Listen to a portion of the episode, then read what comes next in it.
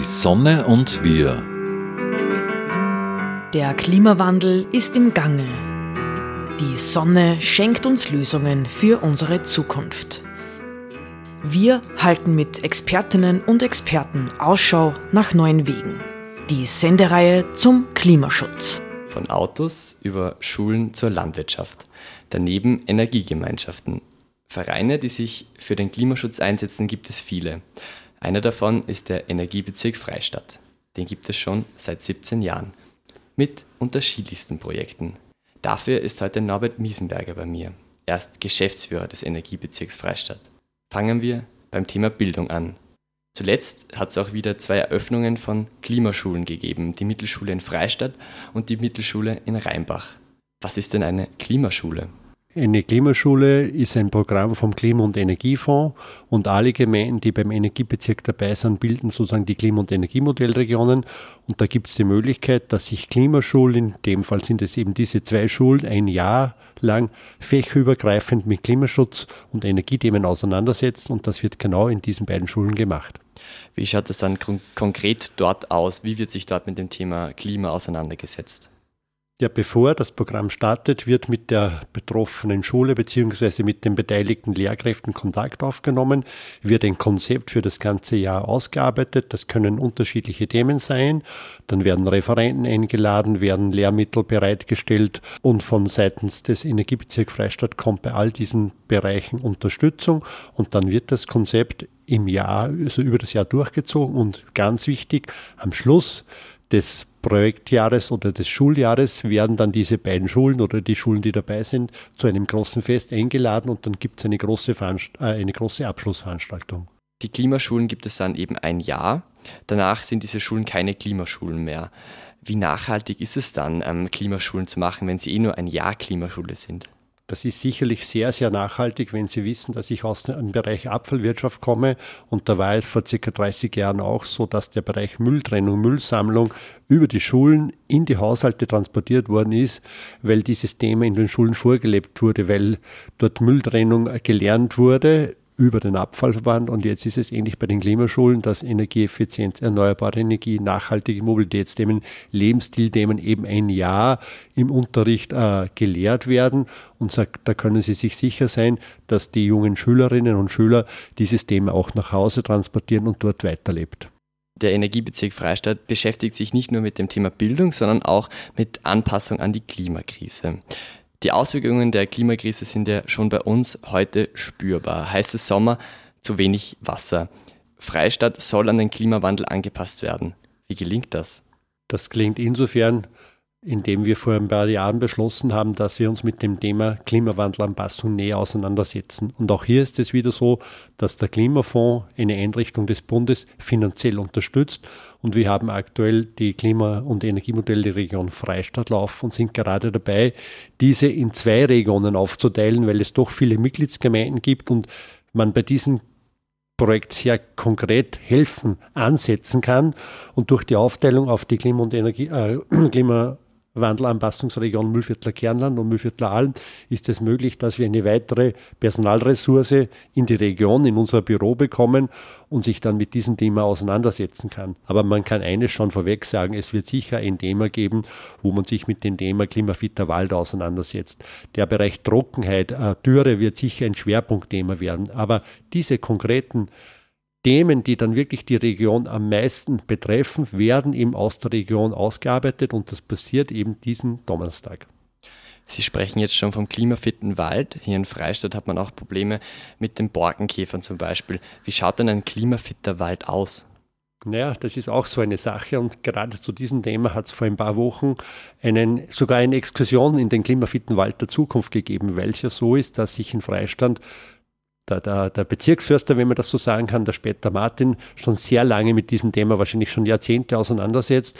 Und eines vorweg, ein klimafitter Wald ist ein Wald, der nicht nur von einer Baumart, von der Fichte oder von der Föhre getragen wird, sondern man schaut, dass, wir, dass man den Wald bunt äh, gestaltet, weil man, und das sagen auch die Fachleute, nicht sagen kann, wie sich in 10, 20 Jahren, wie gewisse Bäume dann auf diese Erwärmung, die zu erwarten ist, die ja weitergeht, äh, wieder reagieren werden. Eines ist auf jeden Fall sicher, reine Monokulturen wird es in diesem Bereich nicht mehr geben, so wie man halt früher auf die Fichte gesetzt hat. Die Fichte war der Brotbaum, hat auch den meisten Ertrag geliefert. Jetzt wissen wir, dass dieser Flachwurzler äh, ungeeignet ist für diese warmen Tem Temperaturen, aber man kann noch nicht sicher sagen, wie die Lerche, wie die Tanne, die sicher resistenter ist, wie die genau reagieren wird. Und darum werden jetzt diese klimafitten Konzepte, die umgesetzt werden, also diese klimafitten Waldkonzepte, sicher von Mischkulturen getragen. Klimafitter Wald, Sie sprechen jetzt von Bäumen, die Temperaturen, höhere Temperaturen als jetzt aushalten sollen. Ein weiteres Problem ist ja der Borkenkäfer. Wie kann man dem, dem, dem sozusagen entgegenwirken? Ja, das ist gar nicht so leicht. Wir haben jetzt das Glück gehabt, dass die letzten bei, beiden Sommer doch äh, niederschlagsreicher gewesen sind und das war, war jetzt eigentlich der größte Schutz, äh, dass der Burgenkäfer-Fraß nicht so weit gegangen ist wie in den vorigen Jahren, weil wir hatten vorher doch drei sehr, sehr warme Sommer, wo man dann eigentlich kaum etwas machen kann. Das Einzige, was man machen kann, wenn einmal ein Befall da ist und man sieht, wo schon sozusagen ein Nest, wo, ja, äh, wo er eingedrungen ist, dass man relativ rasch diese befallenen Bäume entfernt und vom Wald wegbringt, weil wenn man das nicht macht, dann breitet er sich in, im ganzen Wald aus. Und dieser, dieser Umstand, dass es in den letzten beiden Jahren in unserer Region, in unserer kleinen Region doch etwas mehr geregnet hat, hat auch da, dazu geführt, dass der Borkenkäferbefall etwas zurückgegangen ist. Was sind denn andere Maßnahmen, um sich an den Klimawandel anzupassen? Ja, da gäbe es mehrere. Natürlich, ich greife hier jetzt vielleicht nur eine heraus. Das ist das Thema Aufstellen von, Aufstellen von Trinkwasserbrunnen beziehungsweise die Durchführung von Beschattungsmaßnahmen. Hier kommt auch wieder zum, äh, zum Zug, dass es hier von Bundesseite, aber auch von Landesseite gute finanzielle Unterstützungen gibt. Und gerade unsere Kollegin, die Frau Diplomingenieur äh, Sonja Hackel, die ja aktuell die Klarmanagerin in, in, im Bezirk Freistadt ist, ist da äh, sehr dahinter und äh, hat wirklich bei ich kann jetzt die Zahl nicht genau sagen, aber sicher bei mehr als zehn Gemeinden jetzt unterstützen können, dass bei, bei öffentlichen Plätzen, bei Kindergärten, dort, wo die Gesellschaft, dort, wo Leute zusammenkommen, äh, geschaut, dass es Beschattungseinrichtungen gibt, wo sich jüngere Menschen oder auch ältere Menschen treffen können, wo auch Trinkwasserbrunnen eingerichtet werden. Also sehr, sehr einfache Sachen zum Beispiel. Oder ein weiterer Ansatz, der auch letztes Jahr sogar oberösterreichweit und dann äh, bundesweit äh, Anklang gefunden hat, war das Thema äh, Klimafeuerwehren, wo wir versuchen, über Bewusstseinsbildung diese ganze breite Thematik der Klimawandelanpassung in den Bildungsbereich der Jungfeuerwehrleute hineinzukriegen. Da gibt es ja den Wissenstest, wenn Sie das kennen, in, in, im Abzeichen Bronze oder Silber. Und in diesem Fragenkomplex oder in diesem Bildungskomplex sind all diese Themen der Klimawandelanpassung äh, inkludiert. Also es gibt verschiedene Bereiche, wo man da ansetzen kann und das sind jetzt nur zwei, Speile, zwei Beispiele, die ich genannt habe.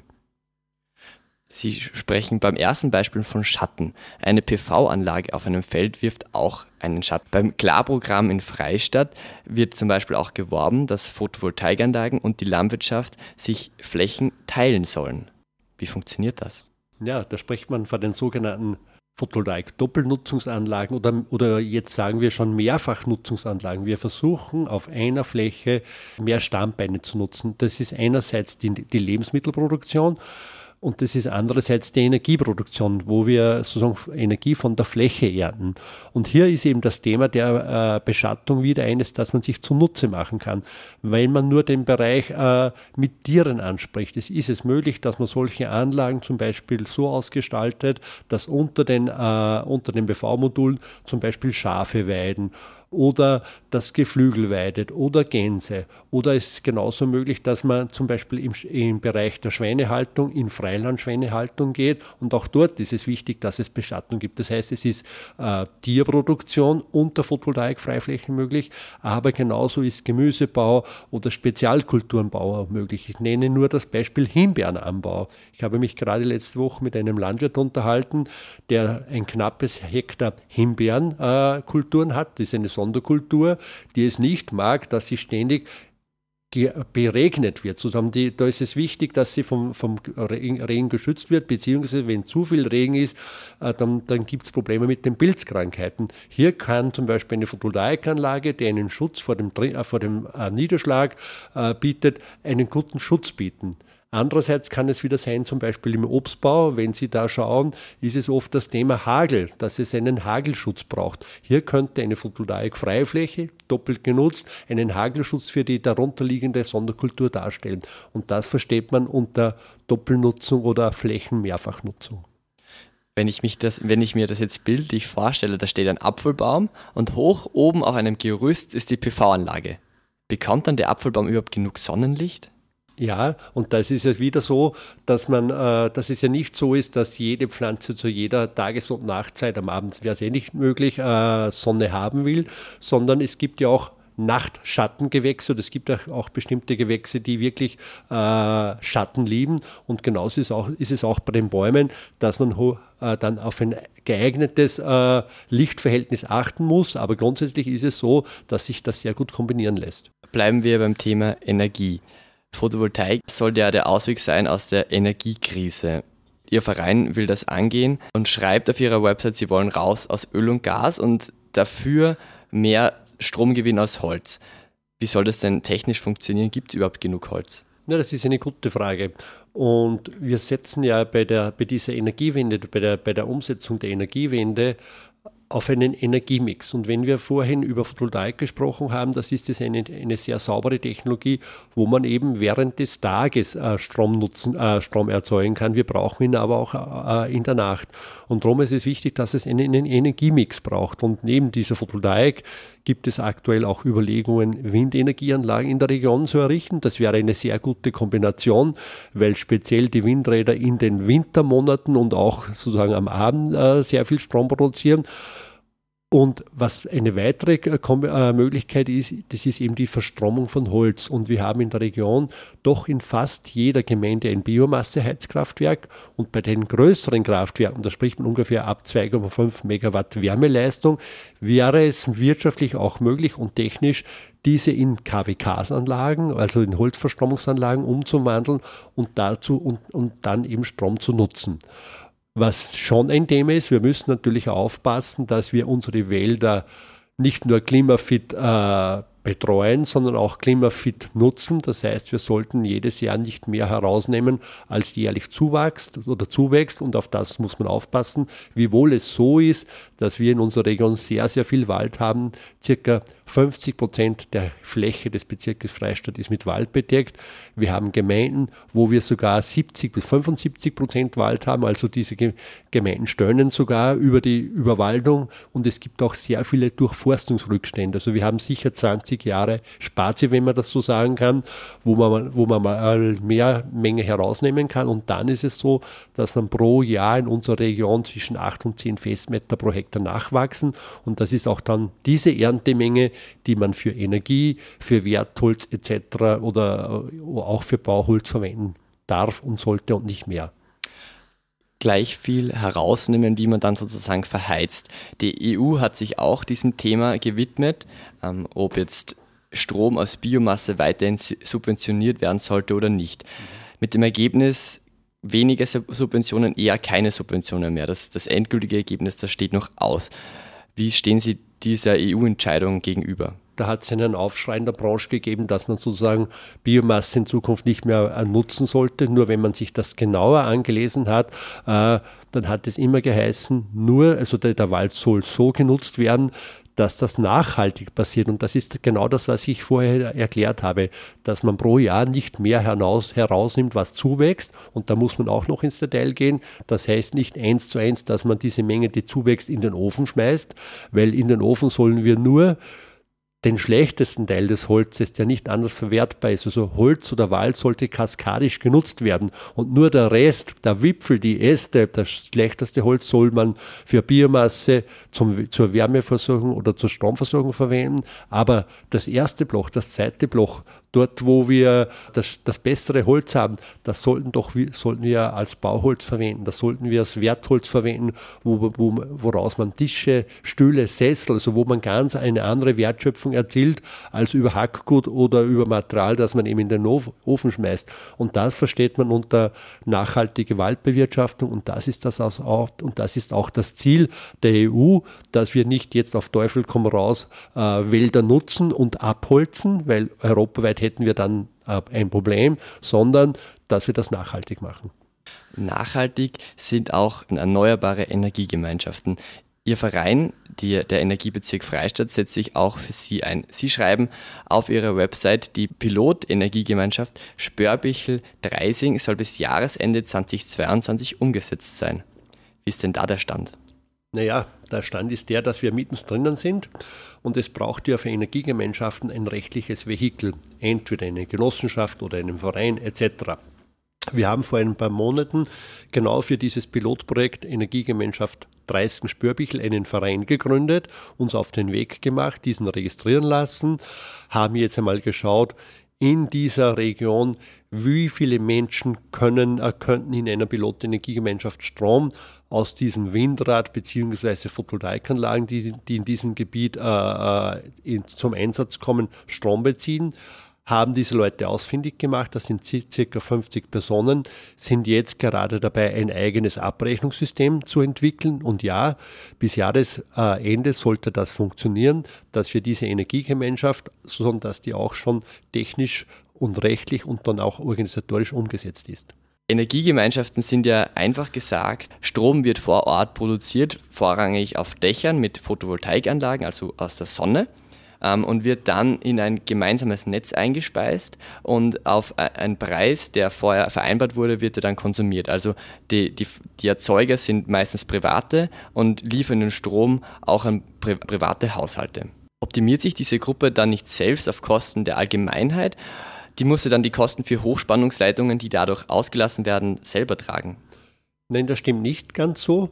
Sie haben ein Teil von Ihren Ausführungen ist es so, dass man sozusagen versucht, in einer Energiegemeinschaft die Energie gemeinsam zu nutzen und dass man eigene Spielregeln ausmacht oder vereinbart und auch festlegt, wie hoch zum Beispiel der Arbeitspreis, das ist der, der Preis, der wir, den man direkt für den Strom bezahlt, äh, kriegt oder, oder dafür bezahlt. Es geht ja nicht nur um die Produktion, dass der Strompreis möglichst hoch ist, so wie wir es jetzt momentan erleben. Das ist zwar für die Anlagenbetreiber interessant, aber es braucht ja auf der Gegenseite auch einen Kunden, der sich das leisten kann. Äh, darum soll es da zu einem Ausgleich kommen. Das kann man so machen. Und dann ist es so, dass es in einer Energiegemeinschaft, je nachdem, ob es um eine lokale oder um eine regionale Energiegemeinschaft geht, es äh, finanzielle Benefits gibt. Das heißt, man, wenig, man muss weniger Netzgebühren zahlen, man, es entfällt die Ökostromabgabe, die Elektrizitätsabgabe.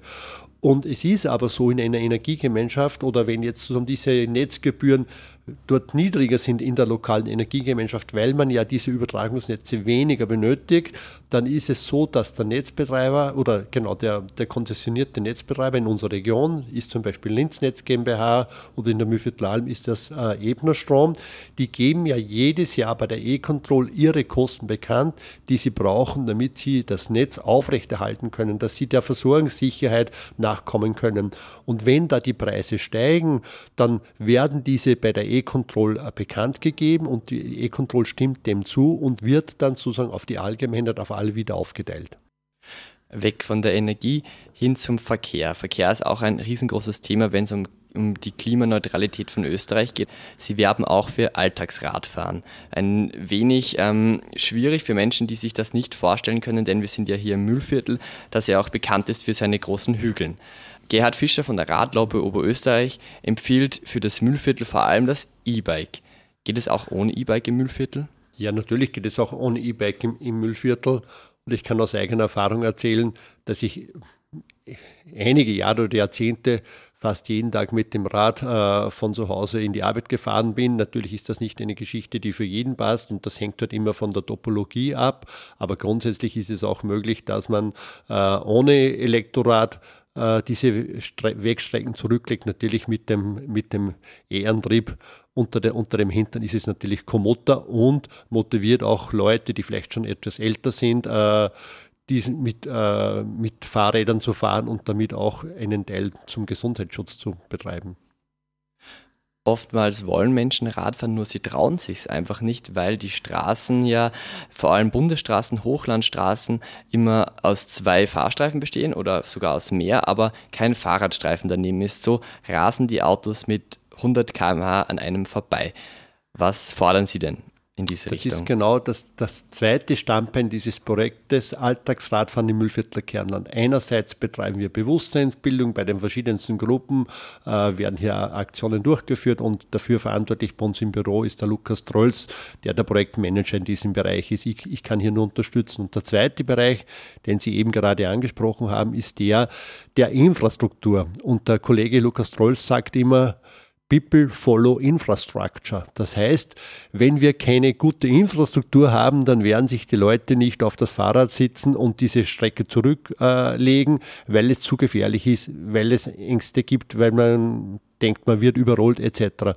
Und darum ist der zweite Bereich, der sozusagen Infrastruktur zu schaffen. Da geht es nicht nur um Ladestationen, um Abstellanlagen, sondern wirklich konkret darum, dass man, sage ich einmal, von der tschechischen Grenze, dort wo das Mühlviertel beginnt, bis Linz einen durchgehenden Fahrradstreifen hat oder einen, markierten Weg, wo man ziemlich gefahrlos äh, mit dem Fahrrad fahren kann zur Arbeit, zur Schule etc. Und Dazu wurde auch schon eine Studie oder eine Vorstudie erstellt, die vor kurzem präsentiert wurde, die gemeindeübergreifend sozusagen, sozusagen agiert und wir versuchen jetzt nach und nach Teile davon umzusetzen.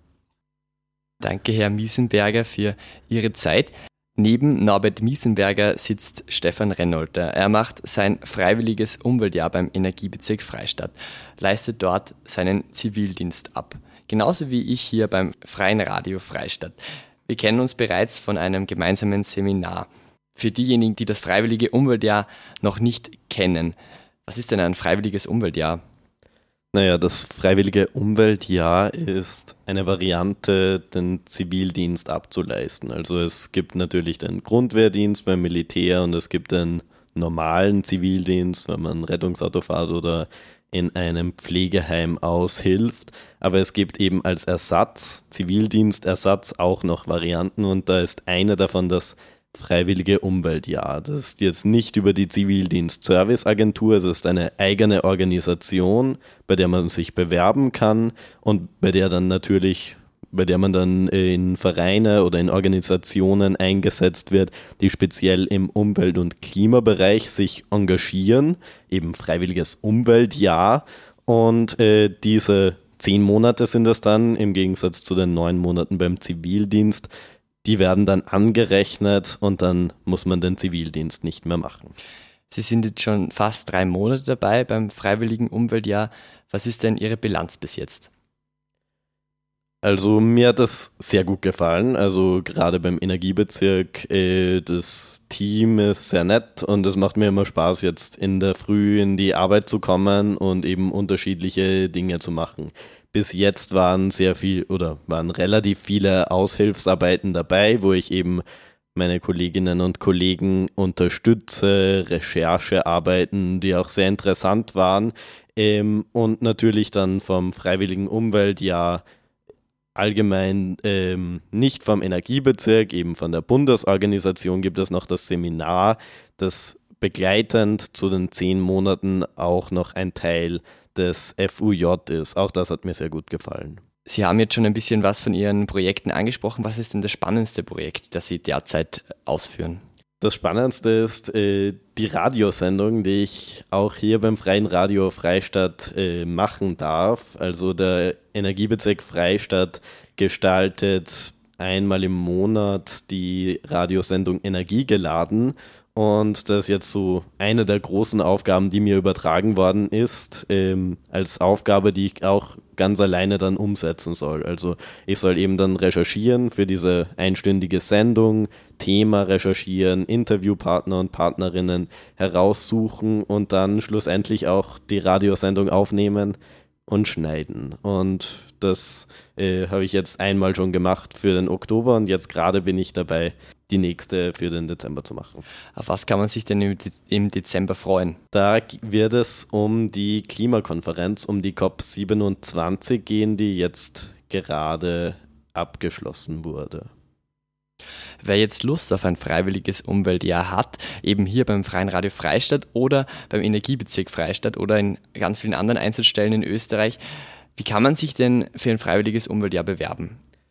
Ja, der Prozess ist bisschen anders, wie wenn man Zivildienst macht. Man muss sich aktiv bewerben. Da gibt es online die Website, also vom Jump heißt das, Jugendumweltplattform ist der Träger des Freiwilligen Umweltjahrs und dort sind die Infos dann näher äh, aufgelistet. Und bis circa Februar oder März wird vermutlich die Bewerbungsfrist gehen, wo man dann einreichen muss, ein Motivationsschreiben und dann läuft der Prozess im Frühling weiter und dann gibt es einmal ein Informationsgespräch oder ein, äh, ein, eine Konferenz mit Leuten vom Freiwilligen Umweltjahr, die ein bisschen darlegen, wie das dann, wie das Ganze funktioniert. Und schlussendlich kann man sich dann bei drei Einsatzstellen bewerben, also ich habe mich dann auch beim Energiebezirk Freistadt eben beworben und Bewerbungsgespräche werden dann durchgeführt und schlussendlich wird man dann zugeteilt von, von Jump, also von der Trägerorganisation zu den Einsatzstellen und dann kann ja das freiwillige Umweltjahr auch schon beginnen. Das war sehr umfassend erklärt, danke, Herr Renoldner. Und wer das jetzt nochmal nachschlagen will, kann das auch auf der Website des, der Jugendumweltplattform tun. Danke für Ihre Zeit. Ähm, das war schon wieder von der Sonne und wir. Wir hören uns nächste Woche. Ich wünsche Ihnen einen schönen Tag. Die Sonne und wir. Die wöchentliche Sendung zum Klimaschutz wurde in Kooperation mit der Sonnenwelt entwickelt. Die Sonnenwelt in Großschönau im Waldviertel bietet auf Basis von Erd- und Menschheitsgeschichte unzählige Einblicke in die derzeitige Energieversorgung mit Öl, Gas, Kohle und Atom. Spielerisch werden die Möglichkeiten durch die Kraft der Sonne greifbar gemacht. Sie erleben zwölf übergreifende Ausstellungsthemen mit über 1100 Exponaten. Mehr dazu auf www.sonnenwelt.at. Die Sonne und wir wird im Freien Radio Freistadt produziert und auch bei folgenden freien Radios regelmäßig ausgestrahlt. Radio Froh Linz, B138 Kirchdorf, Freies Radio Salzkammergut, Radio Y Hollerbrunn, Campus und City Radio St. Pölten, Radiofabrik Salzburg und Radio OP Oberpullendorf. Alle Sendungen stehen auch im Online-Archiv zur Verfügung und können auf diversen Podcast-Plattformen abonniert werden.